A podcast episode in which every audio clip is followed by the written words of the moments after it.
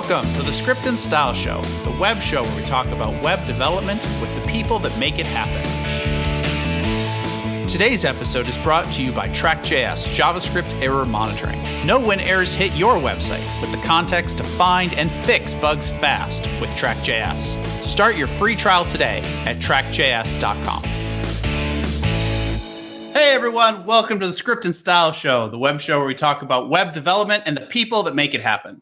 I'm Todd Gardner from Track.js JavaScript Error Monitoring, and my co-host David Walsh, creator of the popular and ever-present on Google blog, David Walsh, DavidWalsh.name. How's it going today, David? I'm great. How are you? Good, good. Are you great? I mean, you were gone last week. What was up? I'm greater. Um, greater. I, I have to apologize to all of our uh, audience as well as yourself uh, for having to cancel last week. I was all, on six of you. Bye. Bye. I was on like deathbed cold.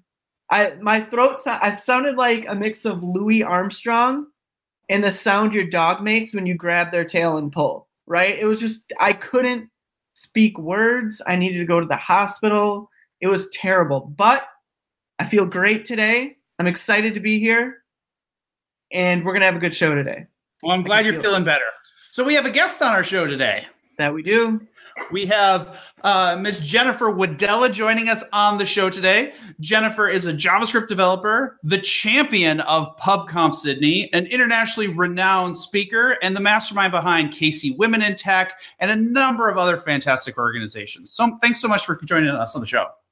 Thanks for not calling me Jen like Lars does is well, I mean, I swear I've seen Jen on some materials. Uh, if you have, it's because I like haven't gotten through my threats to break kneecaps if they call me Jen. So Got, gotcha. Well, I'm glad my kneecaps will not be broken today. you normally get one warning. One warning. All right. Well, I, I didn't even say it, and I still got a warning. Yes. I'm just gonna like circumvent it right there. Just cutting it off. All right. Yep. Well, so we like to start off our conversations by learning a little bit about how you got into this field, like your superhero origin story. What got you into software or what got you into the web? What got you interested in this world? myspace.com yeah. Um, no but i mean i feel like that's the pathway of a lot of women who um, have like are my age is we were on the internet and we were building like myspace and Xanga pages and building layouts and putting like sparkling stars dropping from javascript um, to you know express our inner teenage angst. Um, and so that's how I got started. And then I was like a smart kid, so I had like free periods and would just get bored and build GeoCities websites for my Halo clan. Yeah. Yeah. yeah. Um, and so went to school for graphic design and business management, thought I wanted to be a creative director, graduated, the economy was shit, nobody would hire me. Um, unless I could develop websites as well as build them. And so then I started like building more robust websites than my my Halo clan page. Um, what was what was your Halo clan? Um, well, for a while, I was in a clan called the Trojan Killers. Um, and then I was in a clan called the Bells, which was with a couple women I met. And then um, actually like what's hilarious is there was there's this huge clan called pms formerly known as the psychotic manslayers. They're now pandora's mighty soldiers. Um, but you had to audition to get in. They were like the best fucking chick clan out there.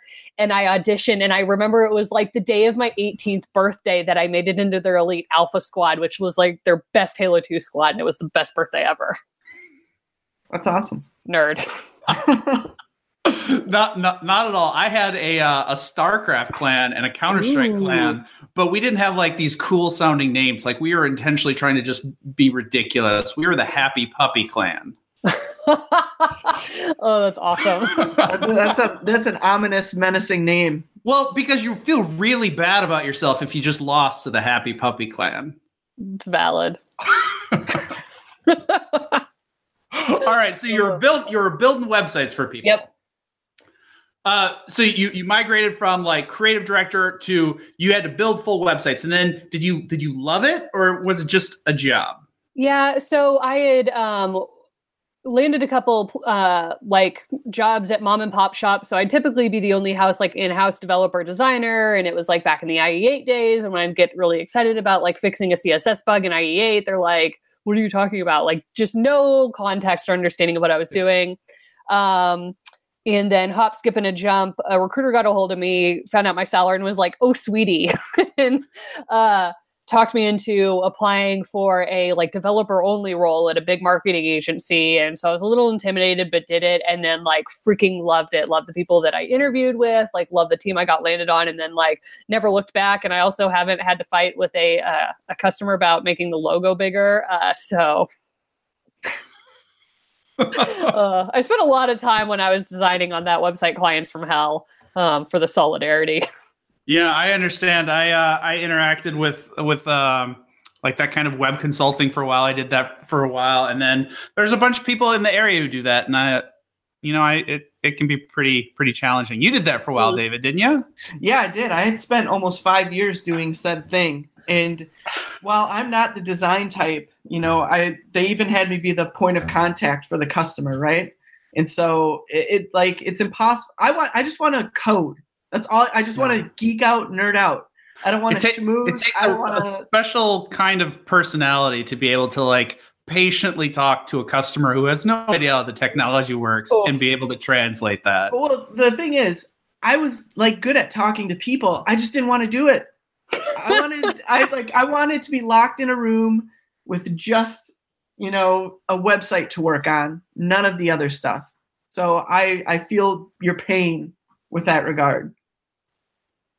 So that so that was you too, Jennifer. You you just you hated interacting with the customers, moved to a full dev role, and haven't looked back.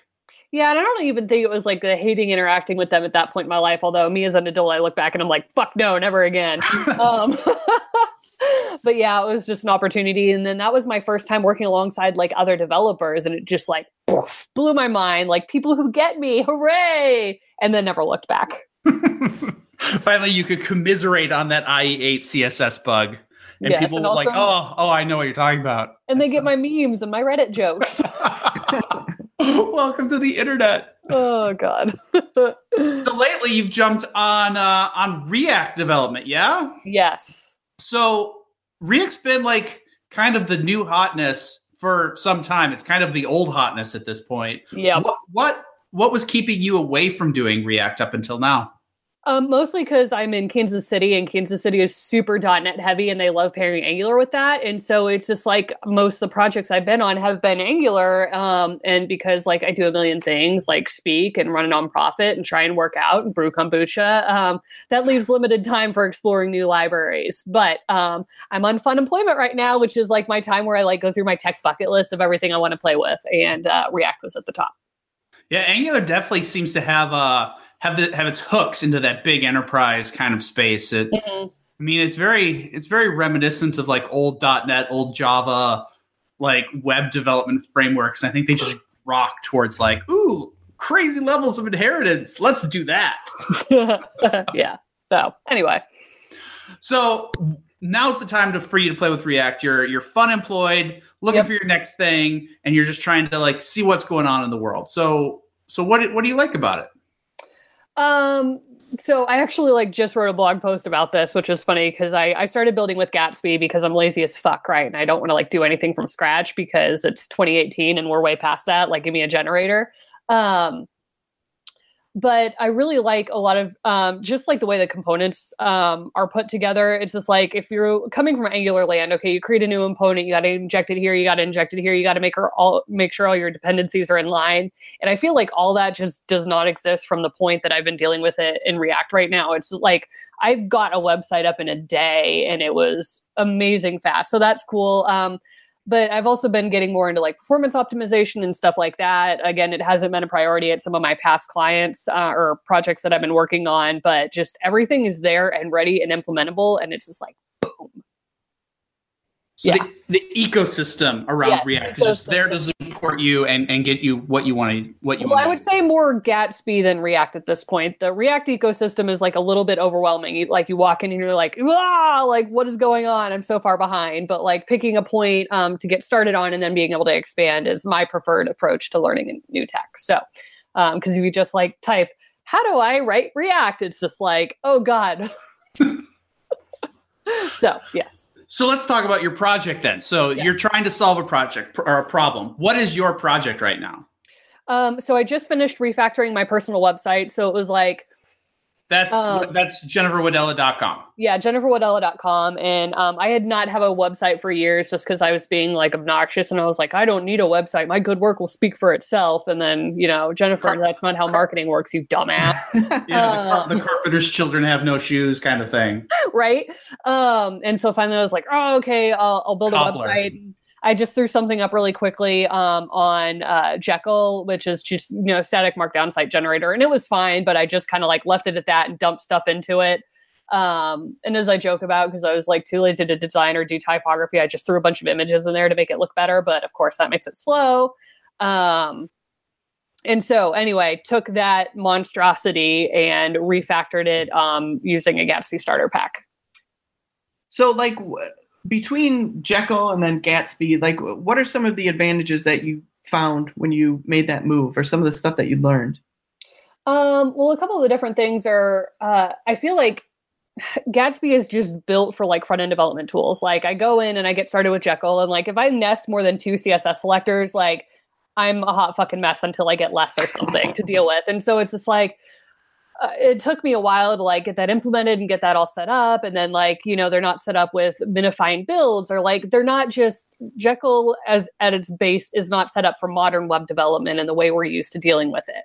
Um, and so that's why it was really nice to jump into gatsby and have all these tools at my disposal which aren't things that i feel like i should have to spend a lot of energy or effort on implementing because they're so standard. Like no, it should just be something I do really quickly instead of having to like pull a million different things together for something that I consider basic.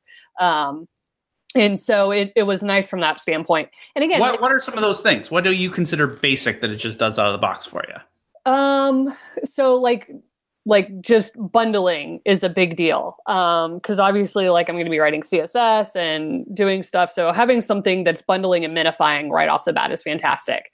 Um, but other really random things like uh an easy way to do handle SEO. So if I want to like have a general layout, but I want to be changing in different like titles and keyword tags based on my blogs and content, like I did it in in Jekyll and it was fine but I did it in like a fraction of the time in Gatsby because React Helmet was already set up and ready to go.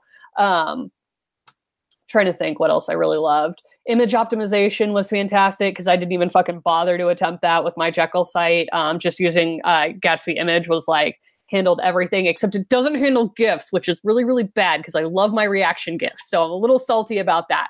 Like, I understand why, but it, I'm, I love GIFs. I'm sorry. uh trying to think what else I liked a lot.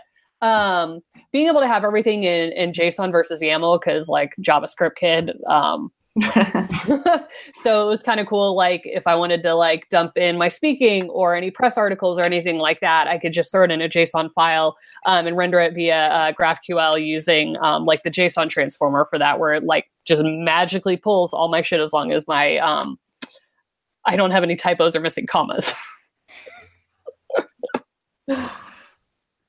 I need to. Tr- I need to try something. Like, have you tried something like Gatsby before? I think the closest that I ever got, Todd, was like create React app. But I know that's it's not a static site generator, but it does get you up and running with React. Like, what what sort of stuff have you worked with? Well, I, that I've, used a lot of Jekyll and a little bit of Gatsby. Um, I like all of the sites that I maintain are written in Jekyll today. Like um, TrackJS.com, the doc site, my personal site, PubConf site, they're all written in, in Jekyll. Um, and I've looked at, Ed Gatsby a few times. Um, I just have this dirty little secret that I don't actually write much JavaScript on the front. like I, I I write a lot of HTML and it just and and, and Sass and and then just ship it and it seems to work okay. And then I I, di- dip my toe in Gatsby and I'm like, ooh, ooh, this is far too much JavaScript. well, then read my blog about all the stupid shit I did the first time around, so you won't have to. I will. I will. So so is it is it all you know honeymoons and roses with Gatsby or is there stuff you don't like about it? Um, I haven't hit anything I don't like about it, but I feel like, you know, anytime you're in the static space, it's like, I mean, the most complex thing, like I have one stateful component in it, and it's like my fucking toggle nav, right, for a mobile view. Um, so, I mean, I feel like I haven't gotten enough into it to run into anything other than like somebody needs to prioritize optimizing my GIFs. Yeah. Yeah, that saying. that's that's uh that that is a problem. I I have this uh the tiny PNG plugin into into uh, my IDE, and I just have to like run every image like six times through that before I publish it to get it Oh, to appropriate size. Merp. I know. I But wish it was I wish it was automatic, but Gatsby's open source though, so that's something that someone Mhm. could jump into and, and create a fix Jennifer's GIFs Yes, absolutely. component. Um, or like I was kind of talking uh, with some of the guys that help contribute to that, and anytime I was like having a concern, they're like, "Hey, if this isn't good enough, submit a pull request. Like, make this better, make it more readable for somebody like super new to the ecosystem." So um, I love how like they do all the community stuff right. Like React people, they're like, "Well, how do you not know this already?" And it's like, "Well, because I've been doing other things with my life. Like, what do I fucking say here?" Um, but like the Gatsby community is like, yes, learn, be better together, which I'm all about. So So Gatsby uses React to Mhm. render HTML on the server Yep. during build time yes, to generate a static site. yes. So is React involved at the client side when it's done? Like the static assets that you ship down, is React still in it? Um, I mean, I think uh, a little bit from like an interactive point, but I mean, the core um, goal of this is like you're rendering these full HTML pages to your client, and so that's really good for like SEO and crawling. Um, or if you're like me and just make a lot of dumb typos, you can never ship a stupid error that you'd have to go to Track.js to to, to be. oh, did we find out why it really doesn't use it? no, uh, because my I- compiler will blow up right away and i'm like oh jennifer you dumbass look what you did now but nobody else sees it just me and my console So is there is there any differences or have you run into any issues with running React during the build time that's maybe a weird thing versus running it on the on the client side?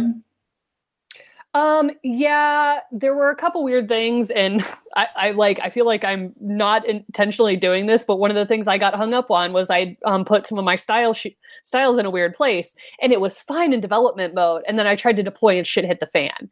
Um so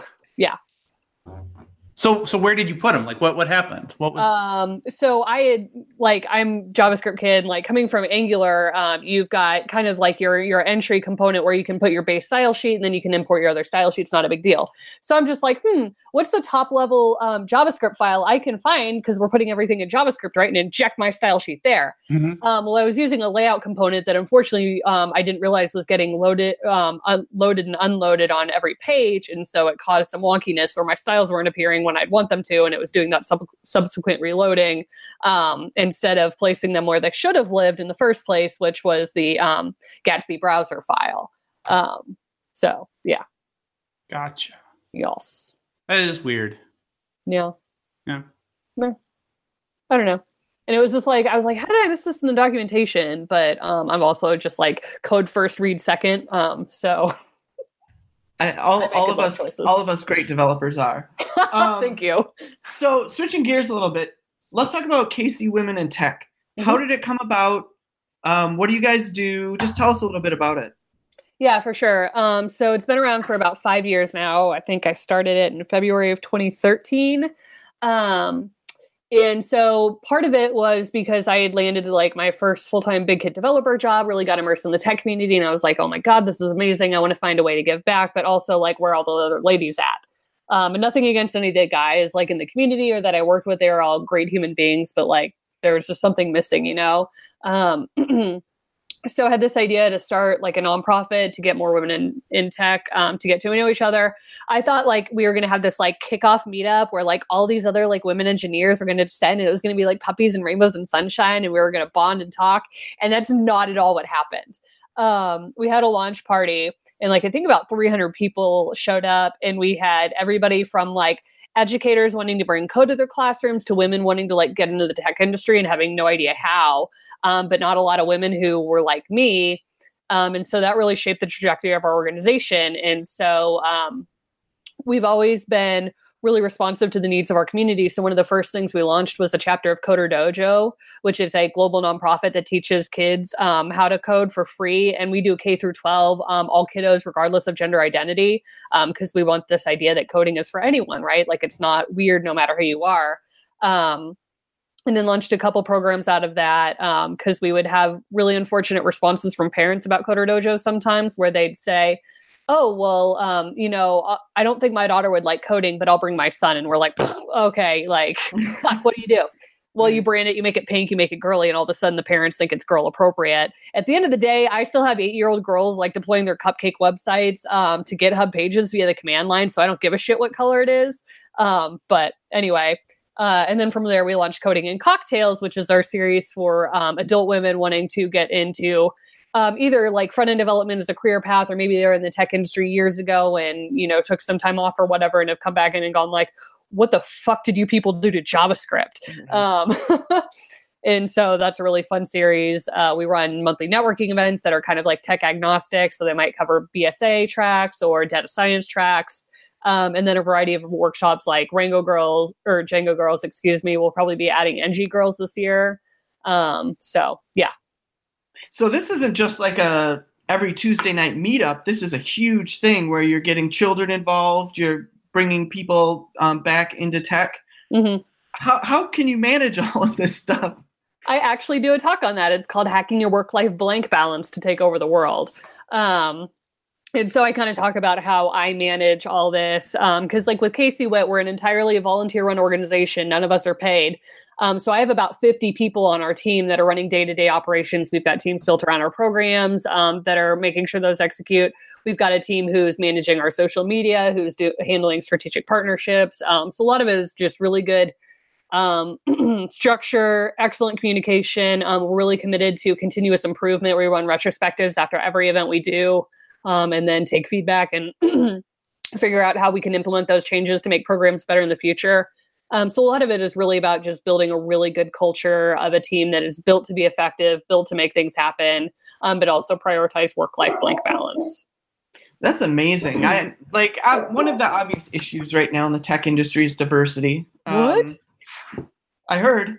Um, like, what are some of the ways that you've learned either throughout your career or through running this program that organizations can um, better incorporate diverse people and ensure that the um, that the attitude around everyone is is respect and inclusion.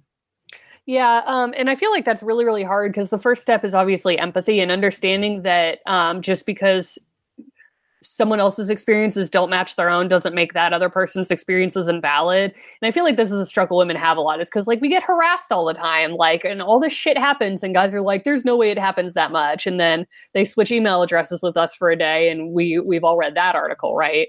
Um, so that first step is like empathy and understanding. Just because you don't see it doesn't mean it doesn't exist. Um, but then being willing to step up, call out bad behavior, but also understand that you really need to lead from the top and you can lead by example and by your actions. And so being very conscious and cognitive of the way your actions affect other people, I think goes a long way. Just having that level of introspection and realizing that um, what you do and the way it affects other people matters. Yeah, I think that a lot could be learned from that. I like a lot of times you want to shorten it into "don't be a douchebag," but it's obviously uh, it's obviously much much more uh, much more of an issue there. I'm I find it really interesting. I think it's really cool that you try and bring kids in for some early coding lessons. I, I feel like it's kind of sad that I'll bring my son but not my daughter.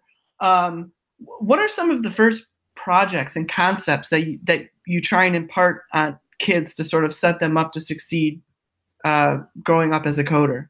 Yeah, um, so I'm really proud of everything we do at Coder Dojo. Like I, we are very cognitive um, and conscious about everything we do, and so that program, um, we tried to make it as um, learning level agnostic as we could, meaning you can come in if you've never written code before in your life and we'll get you started on scratch. Or we also wanted to um, serve like 14 year old kids that have gone through every computer class in their school and they're like, how do I get more? And their teachers are like, oh, I don't know what to tell you. Um, so we try and make sure we're serving that entire range. But the way we structure our sessions is they're three hours long, which is good enough for us to have a kickoff presentation, give them a lot of work time, um, and then do presentations at the end. And so what we do is we always have a project prompt, and this will be some sort of programming aspect, whether it's dealing with inputs or dealing with lists or using random or some sort of um, or for loop, some sort of very like big picture programming concept. Um, and then the kids can use whatever tech stack they want. So we've got a lot of kiddos on Scratch, but some of them upgraded to HTML, some are sc- JavaScript. We had a kid come in and he's like, I want to learn MySQL. And we're like, uh, okay, let's find a tutorial. Um, but so they can do anything they want and as long as they're using whatever that lesson is in their presentation or their project um, they can line up and, and um, get their presentation checked in to present. And because a big thing we're trying to do is um, teach more than just coding. Like coding is one part of it but we want to create like really well-rounded developers right?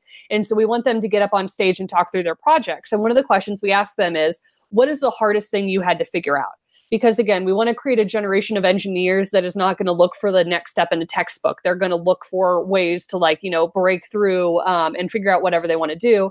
And we we encourage that by having them discuss what was the hardest thing and having them realize that just because it was hard didn't mean they couldn't figure out how to do it.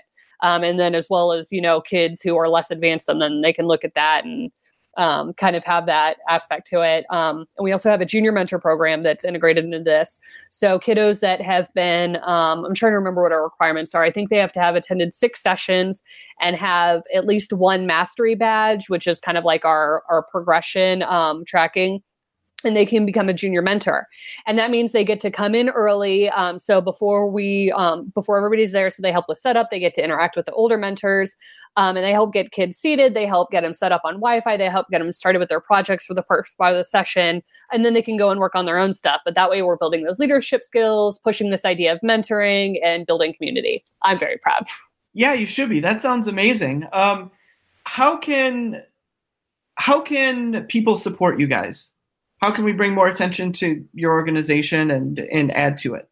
Absolutely. Um, so we always need donations. You can go to kcwomenintech.org um, slash donate because we are trying to grow and bring on some staff because just we are growing and out of control. Um, like we've had to move venues several times. Like people are like, why aren't there more women in tech? Our coding and cocktails classes for women like sell out every January with a wait list of like 80 plus women trying to get in. Wow. So like we just we literally need brick and mortar space, and so donations can help us a lot. Um, we love sharing what we do. A lot of cities have reached out to us saying, hey, we want to build the kind of community we have. You have. We love having people come shadow our programs and seeing the way we do things and taking, um, you know our hard learned lessons back and implementing them in their own community. So better together. Awesome. Yep. So let's take this back for a moment. When we first started about your origin story, so much of like what you've done in tech has been centered around uh, or influenced by gaming. Where did where did that all come from? Uh God, I'm trying like I'm trying to remember. So my dad brought home a computer probably when I was like eight or nine. Um, I loved Wolfenstein from like the moment I played it. Um, but I was so young that like it was scary, right? And I would have nightmares and wake up screaming, and my mom was fucking sick of like having to wake up in the middle of the night to go console me that she would just ground me from playing for like a week so she could sleep.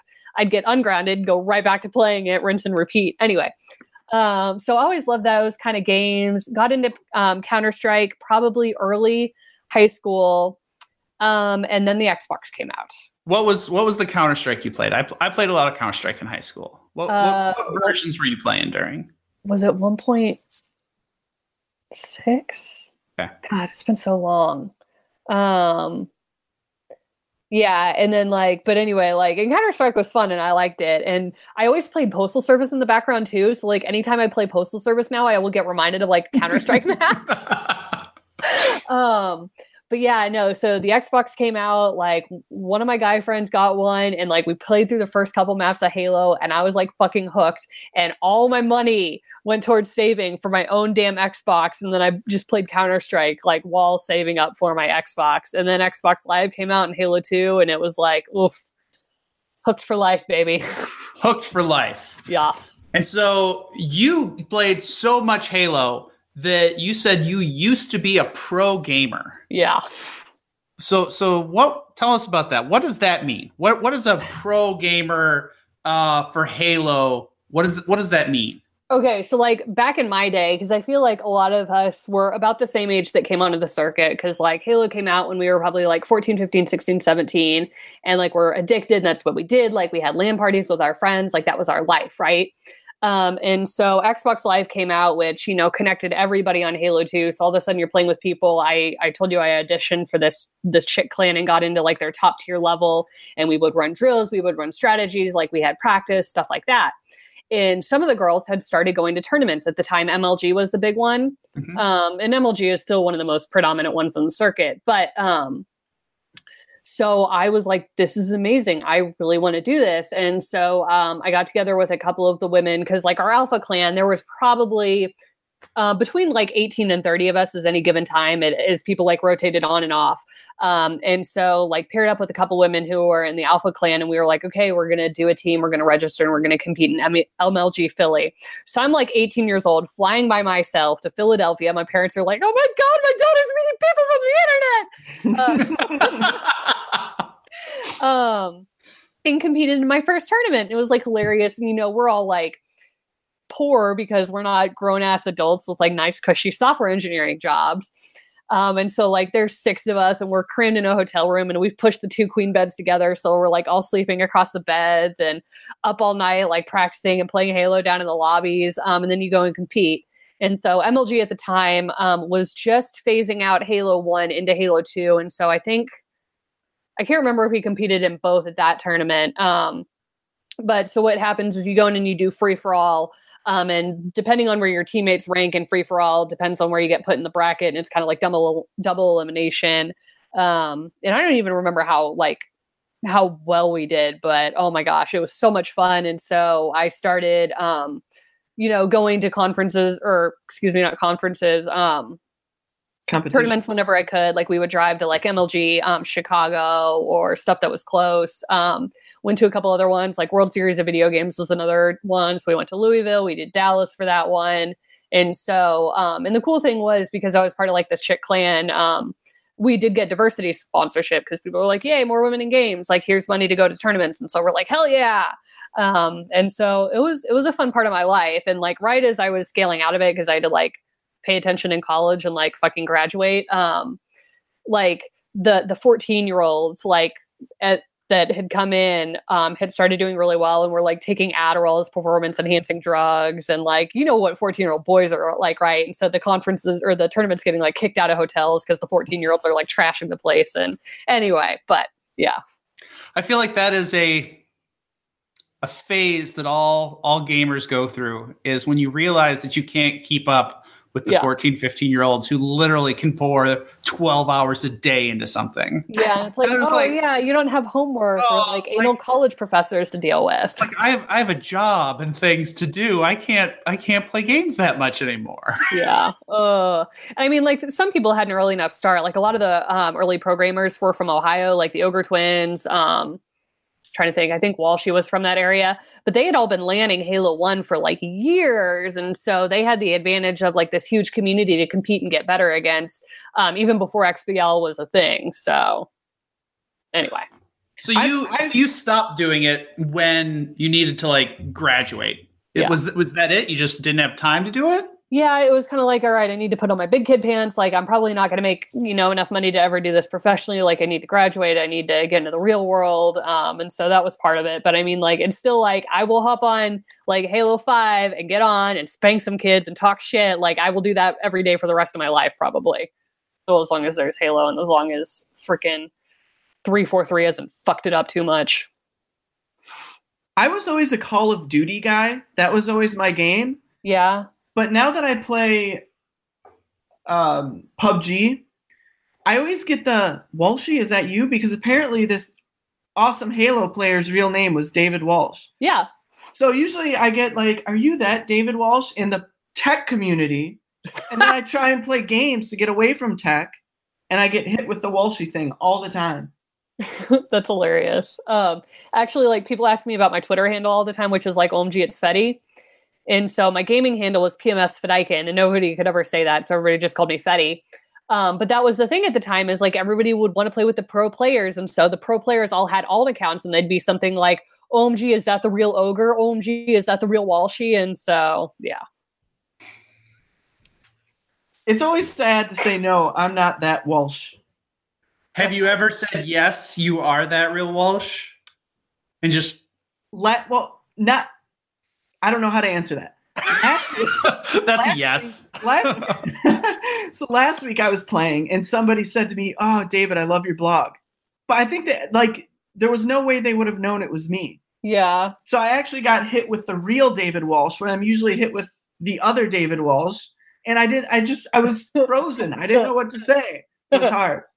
Um, but one another thing that I've experienced in the gaming community, especially with first person shooters, it seems like the community can be really toxic, or, or certain player uh, random partners can be incredibly toxic. Uh, how how do you deal with with that sort of community sometimes, especially being, as you mentioned, being um, a woman in the gaming community? That that's even more unfriendly. Um, uh, how did how did you deal with it? How did you sort of come to terms with that was sort of the way things were um, in gaming? Um, so yeah, because like I'm on Xbox Live. I don't remember if I was like somewhere in the 14 to 16 range, right? And I got told to suck a dick more times than I can even count before I was even sexually active. Um, and so like for a long time, I would get so mad and so upset when I'd hear shit like, "Oh, girls can't play video games. You shouldn't be on here," you know. And I would just, I would get so mad. And um, the clan I was playing at the time was like a bunch of like burly dudes, and they were they were a bunch of assholes, but they would stand up for me and they would fucking fire back, and they taught me how to trash talk. So, um, and, I was like such an innocent little like I was super religious. Like I led like the Christian club at my middle school. Like you have no idea. And so this is just like whole new world for me. And uh, so learn how to trash talk, learn how to throw shit back, and like guys will hear my voice or see my tag or my handle or whatever, um, and like say shit. And I'm like, you know what, motherfucker? When you're on the top of the scoreboard, then you can talk shit. But until you're kicking my ass, shut the fuck up. And then of course, like they get told off by a girl, and all the other guys are like, oh. um, but so for me personally, like I just learned to have that thick skin and learned to throw back some pretty nasty retorts. Um, and so that, you know, shut it up a lot. Um, and so I, I've, you know, had a thick skin and could handle a lot of that, but that isn't the case for everybody. And it's not fair to say what worked for me as a woman should have to be what all women have to have to do to survive. And I don't believe in that at all. Um, but anyway, this is that was my norm, right, for years. And um, there was one time I was hanging out with a group of friends in IRC, and we were just like talking, and and my friend Jasper pops in, and she's like, "Haha, I just got another message. It's funny. I'm always either fat, ugly, or a slut." And one of our other friends, um, Grace or GTZ, was like, "What are you talking about?" She never played online. So she was completely unaware of this like trash talking phenomenon or like sexist crap that we dealt with playing online games. And she's like, oh my God, this happens. And we're like, haha, yeah. Like, and this was still like MySpace was still around. My girlfriends and I had like MySpace galleries of dick pics we had gotten on Xbox Live that we would make fun of and like caption and be like, haha, funny, this one looks like a penis, only smaller. Like, but this was like mind blowing to our friend who had never played online. And she's like, oh my God, you guys, we need to make a website or something. Uh, and so that was the birth of our website, fatuglyorslutty.com.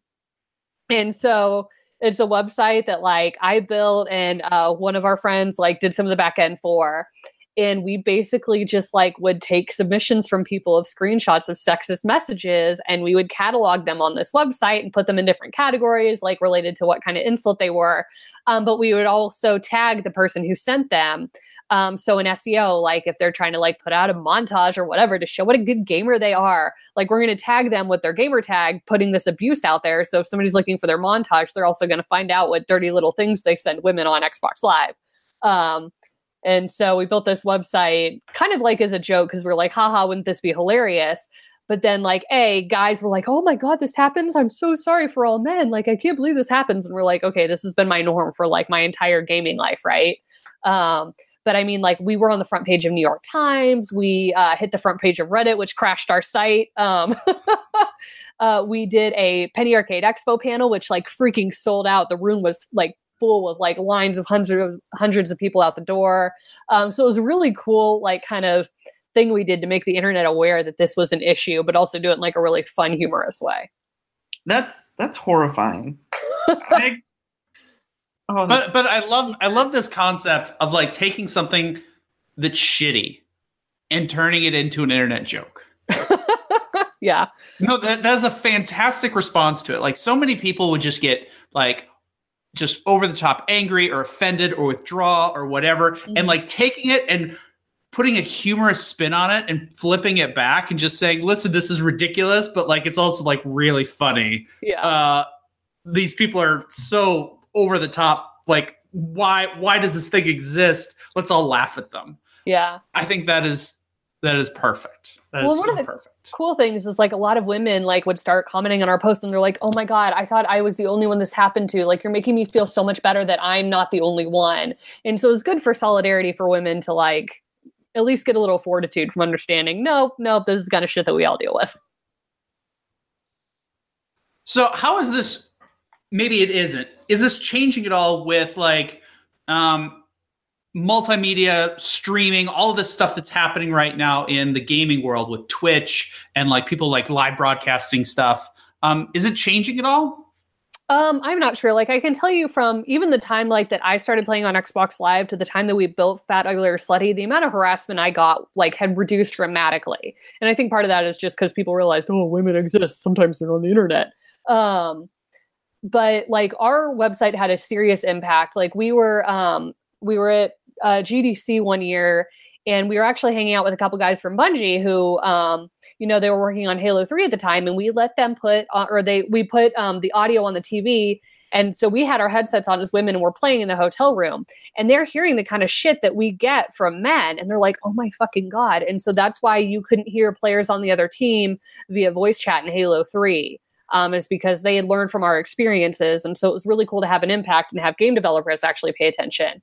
Um, Xbox Live, they found out about our website and they really started tamping, like stamping down on um, abusive behavior and like updated the reporting process and did a lot of good stuff. Um, uh, Riot Games, which has their own internal drama. I don't know if you saw or not, but um, they did a lot of research because, and this was like years after um, like Ugly or Slutty's heyday, but they did a lot of like data science work on curbing player behavior and curbing toxicity. So I think like as a whole, it's improving.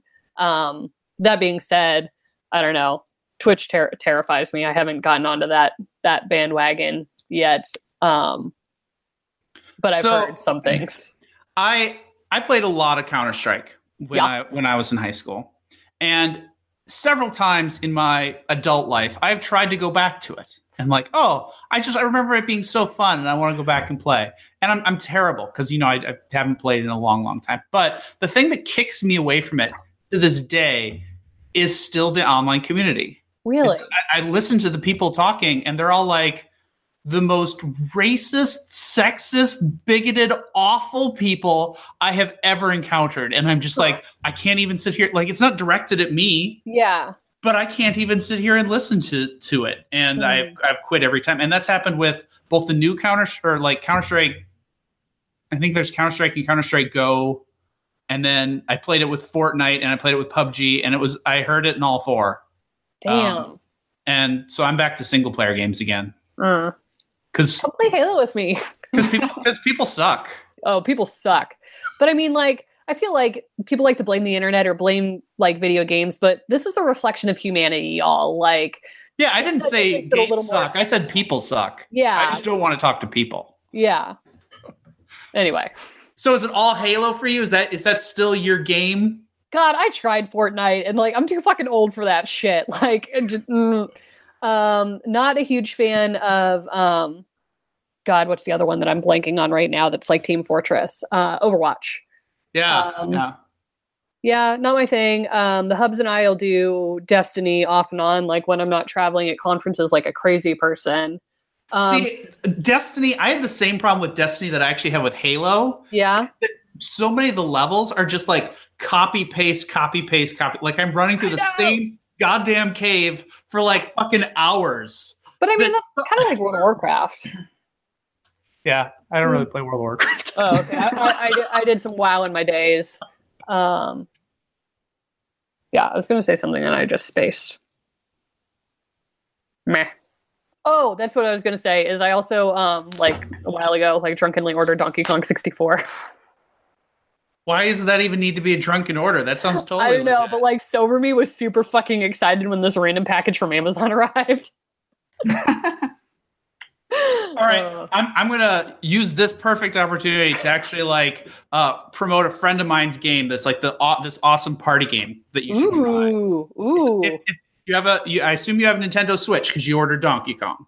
no, th- uh, this is No. N64. 64. Oh, This so is you like don't have. old school. Well, it's it's out on Switch now. It's called Okay, Jo- well, it's called Joggernauts. I'll put a link in the show notes. Joggernauts, and it's a like co- a like collaborative game. So you all get like really drunk and you're all playing, and it's just a side scroller. But everybody is go like you don't get to control the pace. Like the characters are moving forward at this pace, and you just have to switch so that the right color is in the front. And so that's the only control you have is whether or not you are in the front. And it is so infuriating yelling at other drunk people in your party, like, hurry up and get to the front, get to the front. And it is it is a super, super fun game. that sounds fantastic, and I will now endorse my husband buying a Switch because he's like, "I want to buy a Switch," and I'm like, "You barely play half the shit you have."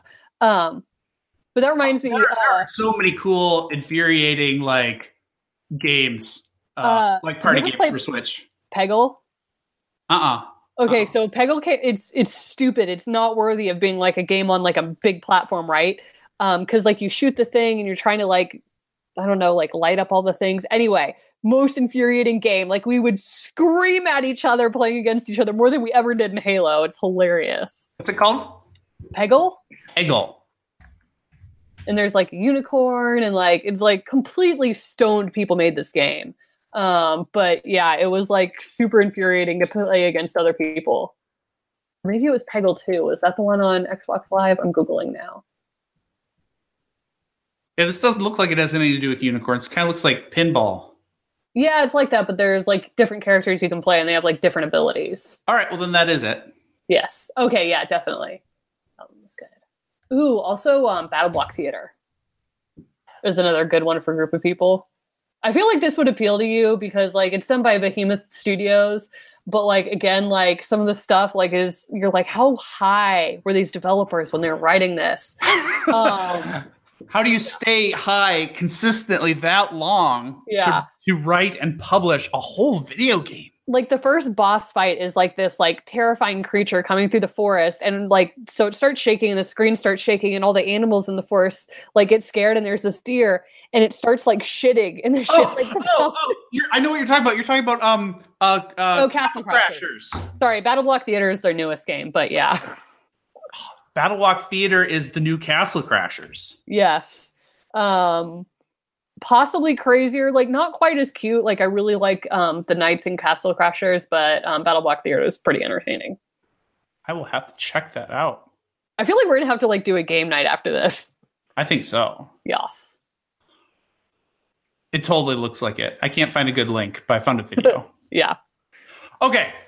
I think we've devolved into gaming gossip at this just just bullshitting at this point. So let's uh let's outro the show and do our takeaways. David, what was your key takeaway for the show? I have two takeaways. The first is that when people ask me which one of us is the script and which one of us is the style, I always thought I'd be the style, but it sounds like you're not writing much JavaScript. So you're the style. I And I'm the suppose? I, I suppose that might that might be true. Uh, I do I do avoid writing JavaScript until I absolutely have to. If I can solve a problem with HTML and CSS, I do that first.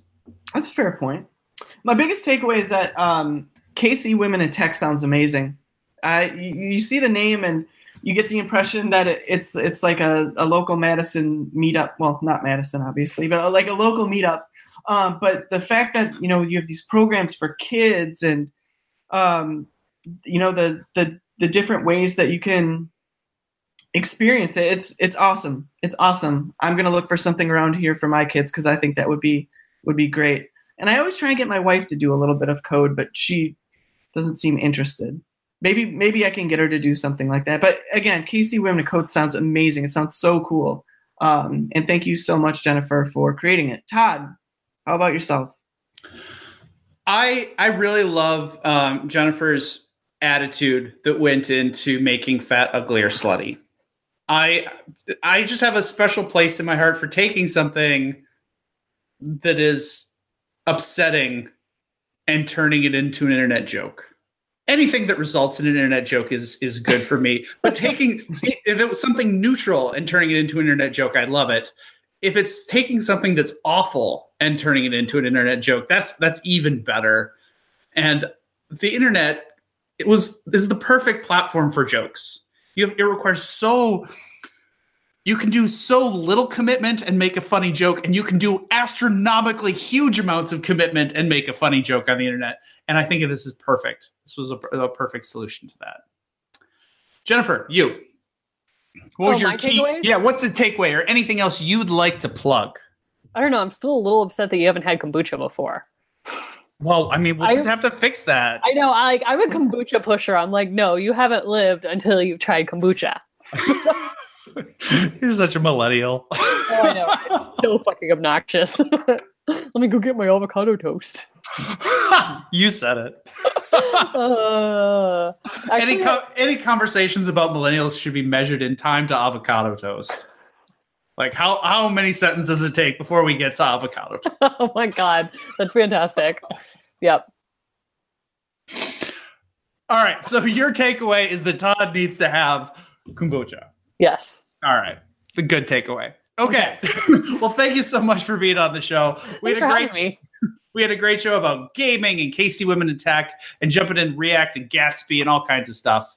Uh, we'll post up the show notes with links to everything in the YouTube channel here in a few minutes. Um, how should listeners get in touch with you if they'd like to learn more about you or your work? Um, definitely on Twitter at like OMG It's Fetty. I make no apologies for live tweeting The Bachelor when it starts up in January, um, or my website, jenniferwadella.com. Awesome. Thank you so much.